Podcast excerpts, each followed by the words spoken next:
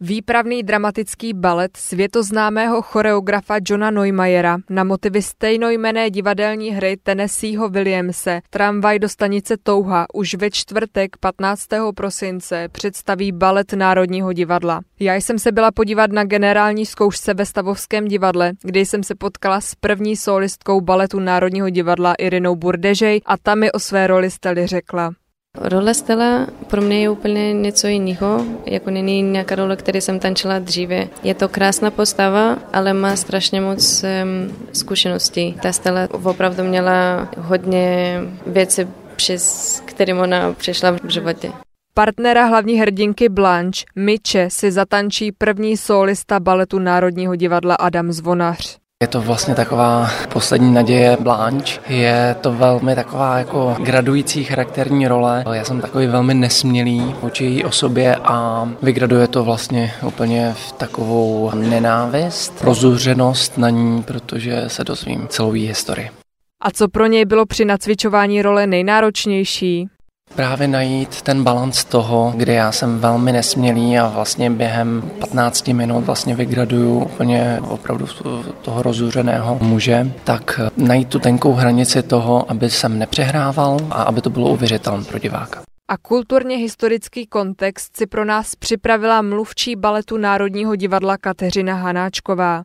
Balet Tramvaj do stanice Touha Johna Neumayera měl premiéru v roce 1983. Je to tedy dílo, které my nazýváme, že je jedna z jeho prvotin.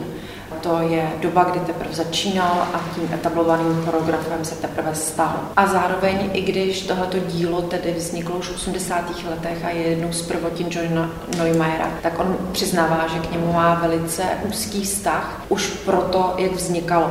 On je velice důkladný člověk, velice vzdělaný člověk a když se do něčeho ponoří, tak opravdu, opravdu strašně hluboko. Takže Tennessee Williams se pro něj na dlouhá léta stal tématem. On chtěl vlastně vytvořit balet, který by se týkal jeho života a všech těch jeho dramatických děl. Pak teda vytvořil jenom tu tramvaj do stanici Touha, na kterého vlastně fascinují ty témata konečné stanice. Té touhy, která nás přivede do sebedestrukce. Potom vlastně velikánské téma těch životních snů, kdy pro nás není možné žít ve své realitě a utíkáme do toho paralelního světa, do kterého se propadneme a můžeme tomu říkat šílenství, ale taky nemusíme tomu říkat šílenství. To, jestli žijeme v těch paralelních světech nebo nežijeme, my můžeme kamuflovat v normálním životě poměrně dobře. A sám John Neumayer je tenhle ten snílek a on říká, mně se to v životě děje, já hrozně rád sním a většina mé tvorby vzniká právě na základě těchto těch představ, těch snů toho uvolněného vědomí, který mi někam odlítne a přicházejí ty obrazy a přichází ten světý fantazie. A to v tomhle baletu je a funguje strašně dobře. Možná ještě jakoby přidaná hodnota proti té předloze toho dramatu Tennessee Williams. V angličtině jsme zvyklí se setkávat s tímto titulem jako Streetcar Named Desire. My v češtině jsme zvyklí používat to tramvaj do stanice Touha. Ono, ten překlad je přenesený a ta stanice v New Orleans opravdu existuje. Ona se nazývá Touha. To, že to je konečná stanice, si už musíme nějakým způsobem sami zjistit a poučit se, nebo nám to musí dojít. Ale John Neumayer jel do New Orleans, projel si tu tramvají, tu, tu dráhu, kde opravdu ta stanice s tím názvem Touha existuje. Takže to je jen takový jako přenesený význam. John Neumayer začíná svůj balet tam, kde Tennessee Williams skončí. To znamená v ústavu. Problém už není cesta do normálního života a ten příběh se nám v baletu jako v knize odvypráví. To znamená, že jsou dvě sestry, Blanche a Stella. Jejich jižanský způsob života se rozpadne na patrť, oni přijdou o svůj majetek a o svůj život se svým společenským postavením. Mladší sestra Stella utíká do New Orleans, Nachází zde Stanleyho, který patří úplně k jiné vrstvě a žije úplně jiný život. Kdežto Blanche má pořád eh, to vychování, tu kultivaci, tu touhu po tom starém životě, který už nikdy nepřijde. Navíc Blanche se dostane do situace, že i když se vdává ve svém starém světě, tak její manžel je homosexuál. Naprosto nepřijatelná situace a spáchá se ve vraždu. Pro ní už není společensky únosný žít svůj život a prchá zase s sestrou do New Orleans. Tam ji nachází v manželství, který je pro ní nepochopitelný, vygraduje to v konflikt, kdy Blanche už to vypadá, že najde lásku, i u nás bude šťastná, ale provalí se to, že ona celý ty poslední roky byla velice sexuálně aktivní a nacházela lásku obětí v náručí řady mužů. Opět společenská nepřijatelnost. A ona vlastně dokázala nádherně žít paralelní životy. Jeden život v levných hotelích a druhý život v těch volánkách a s čajem v ruce a s poslechem vybrané hudby. Takže to je to, co stojí proti sobě a ve chvíli, kdy se to provalí a ona vidí, že už nemá šanci na normální život, tak se znásobí ta její schizofrenie, nějakým způsobem to šílenství a dojde k otevřenému konfliktu se Stanley. Dojde k tomu znásilnění, které je podstatou toho celého příběhu, o kterém se to točí. A pak je vlastně za úplně jako velká gradace v tom závěru, který je pro mě třeba velice silný, kdy chápu Blanche, že se musí nějakým způsobem srovnat s tím znásilněním a ona se s tím už nesrovná. Ale podle mě je i velice zásadní, jak se s tím srovná ta její sestra, která teda dělá, že se to nestalo, protože si musí vybrat mezi tím, jestli odveze svoji sestru Blanche a nechají odvést do ústavu pro choromyslné a dělá, že nic, protože je těhotná, má toho manžela a pro ní je nejjednodušší zase to celý vytěsnit a zůstat v tom přístavu, ve kterém je, i když to má nějaký ty škraloupy. A je to o tom, že život není černobílý, nejsme ani dobří, ani nejsme špatní. A i když se pak celý ten příběh člověk podívá z hlediska toho Stanleyho, kterého my považujeme za toho agresora, za to, který znásilnil, provedl tu hrůzu, tak i jeho pozice je nějakým způsobem pochopitelná. Je to boxer, žije v poměrech, které má a přijede mu tam nějaká divná sestra kazit jeho normální život a vlastně dávat mu neustále najevo, že je něco méně než ona a to vygraduje vlastně v to násilí. Takže zase je tam prostě jako ty pohnutky jsou různý a celý se to dává dohromady. A myslím si, že John Neumeier vlastně se nezabýval tolik všemi těmi peripetiemi toho příběhu, ale spíš touhletou esencí, tou motivací těch jednotlivých postav a to vtělo do toho pohybového vyjádření naprosto krásně. A pro nás v tom baletu je to někdy úlevné, že my nemusíme těmi slovy všechno vyjádřit, že jdeme tím obloukem a pro diváka je to přesto pochopitelné, o čem to je a o to víc to působí. Hlavním tématem baletu Tramvaj do stanice Touha je mimo jiné i nedostatek respektu a ten je podle Kateřiny Hanáčkové ve společnosti stále aktuální.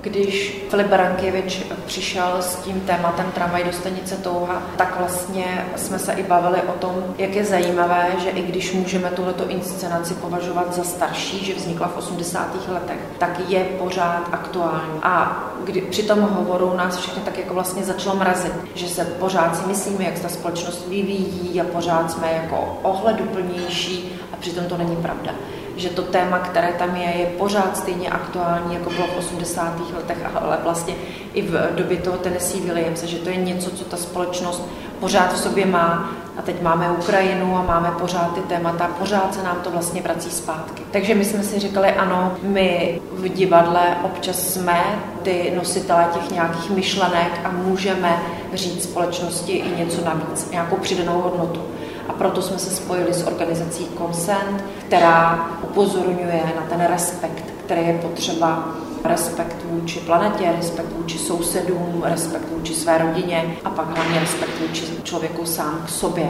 Když já jsem se pak podívala na tu inscenaci s vědomím toho respektu, toho, co se tam mezi těma lidma děje, že vlastně začátek by byl, jenom stačilo mít nějaký respekt vůči sexuální orientaci, respekt vůči potřebám, respekt vůči společenskému postavení, respekt vůči poměrům, odkud jsem přišel a co chci a úplně by to stačilo, vyřešilo by to všechno. Takže jakoby ten nedostatek toho respektu je ta vlastně největší problém toho všeho, který pak vyeskaluje do toho všeho, co se stane. A s koncentem to krásně funguje a pro mě eh, je to velice krásná spolupráce a jsem ráda, že takhle můžeme se spojit a nevím, jestli zmizí díky nám násilí ze světa, asi nezmizí, ale aspoň o tom budeme mluvit. Co je docela zajímavé, je taky uvědomit, jak se vlastně s tím násilím eh, v umění pracuje. Když si otevřete Tennesseeho Williamse a budete číst, tak vlastně ta scéna z násilí je úplně mezi řádky. To je takový to, že on odejde, vy si představujete, co se stalo za dveřmi a pak už vidíte jenom, co se stalo poté. Ale jak se eh, společnost vyvíjí, tak otevřeně ukazujeme a mluvíme o těch věcech. To znamená, že se nám to dostává do filmu a na jeviště. Takže i tady je krásně sledovat vývoj tramvaj do stanice Touha v tom, co už z toho ukazujeme a že už to není o tom, že tuším, že to o tom je, ale musím si to domyslet, ale tady u nás na jevišti je to teda odehraný se vším všudy a zase je tam to, o čem mluvíme, že my říkáme, pojďte na to, ale choďte na to, prosím vás, dospělí diváci, protože si nejsme jistí, nakolik to může něco způsobit.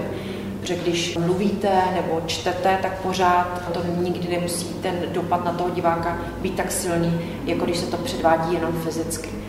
Je i zajímavá vlastně jako vývoj v rámci té inscenační praxe, kdy eh, na začátku John Neumeier tu premiéru vytvořil pro Marcie Heide, která byla jako zdrojem té postavy, její vlastně ženský svět, její názor na to násilí, její fyzický projev a zpracování toho tématu je vlastně vzor pro všechny ty eh, další tanečnice, které to tančí. Zároveň v rámci premiérového obsazení byl třeba Vladimír Klos, český tanečník, který emigroval a působil dlouhodobě v Evropě. Oni do toho šli v těch 80. letech eh, tak, jak to měli. Prostě najednou tehdy, to, uvědomte si, že to je doba, kdy vlastně se začalo s tím výrazivem, s expresivitou pracovat. Je to doba, kdy ta nahota a všechny tohleto obnaženost vlastně měla, byla to velká vlna tohoto zobrazování.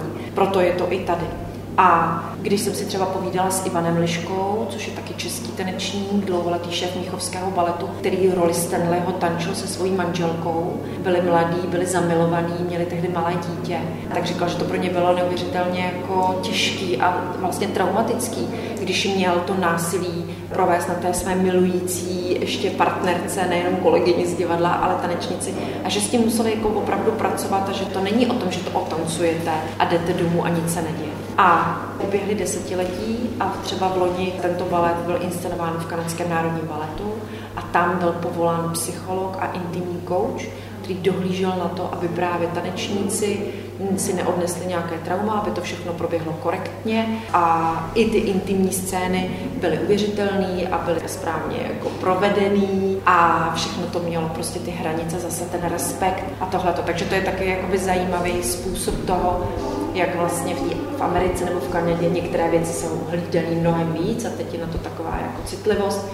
tak tam byl přítomen psycholog a intimní coach. John Neumeier je američana, možná taky to je to, to téma tramvaje do stanice toho, která se tam objevuje a i vlastně krom toho násilí i to téma, který pro nás, pro Evropany je takový jako vzdálenější, ale ten konflikt toho jihu a severu, těch společenských norem a ty přijatelnosti tam pořád jako je a on, on to zobrazuje. A John Neumeier přišel do Evropy, je to současník třeba Jiřího Kelejána a oni spolu začínali ve štutgarském baletu jako tanečníci. Nepatřili k nejlepším tanečníkům a když zemřel John Kranko tragicky, tak se rozprchli do světa. A vlastně ta cesta byla podobná. Oba se stali věhlasnými šéfy a choreografy a je neuvěřitelné, že John Neumeier letos slaví 50 let ve funkci uměleckého šéfa hamburského baletu. To je opravdu jako rekord, který je nevýdaný. Tam neomezený vládce má obrovskou úctu a on je velikým odborníkem třeba na historii, na umění. V Hamburgu, kde bydlí, tak má vilu, která je jedním z nejlepších muzeí tance, které existuje v soukromých rukách, kam se nikdo nepodívá, ale vlastní prostě ty největší perly z historie tance, třeba první špičky Marie Taliony, to všechno vlastní John Neumeier, že on je taková chodící encyklopedie, fanatik baletu, velice detailní, pedantský, vycizelovaný estet a autor je vlastně je nejlepších světových baletů, které v té knihovně světového baletu máme. Pro klasik Praha Bronislava Grosová.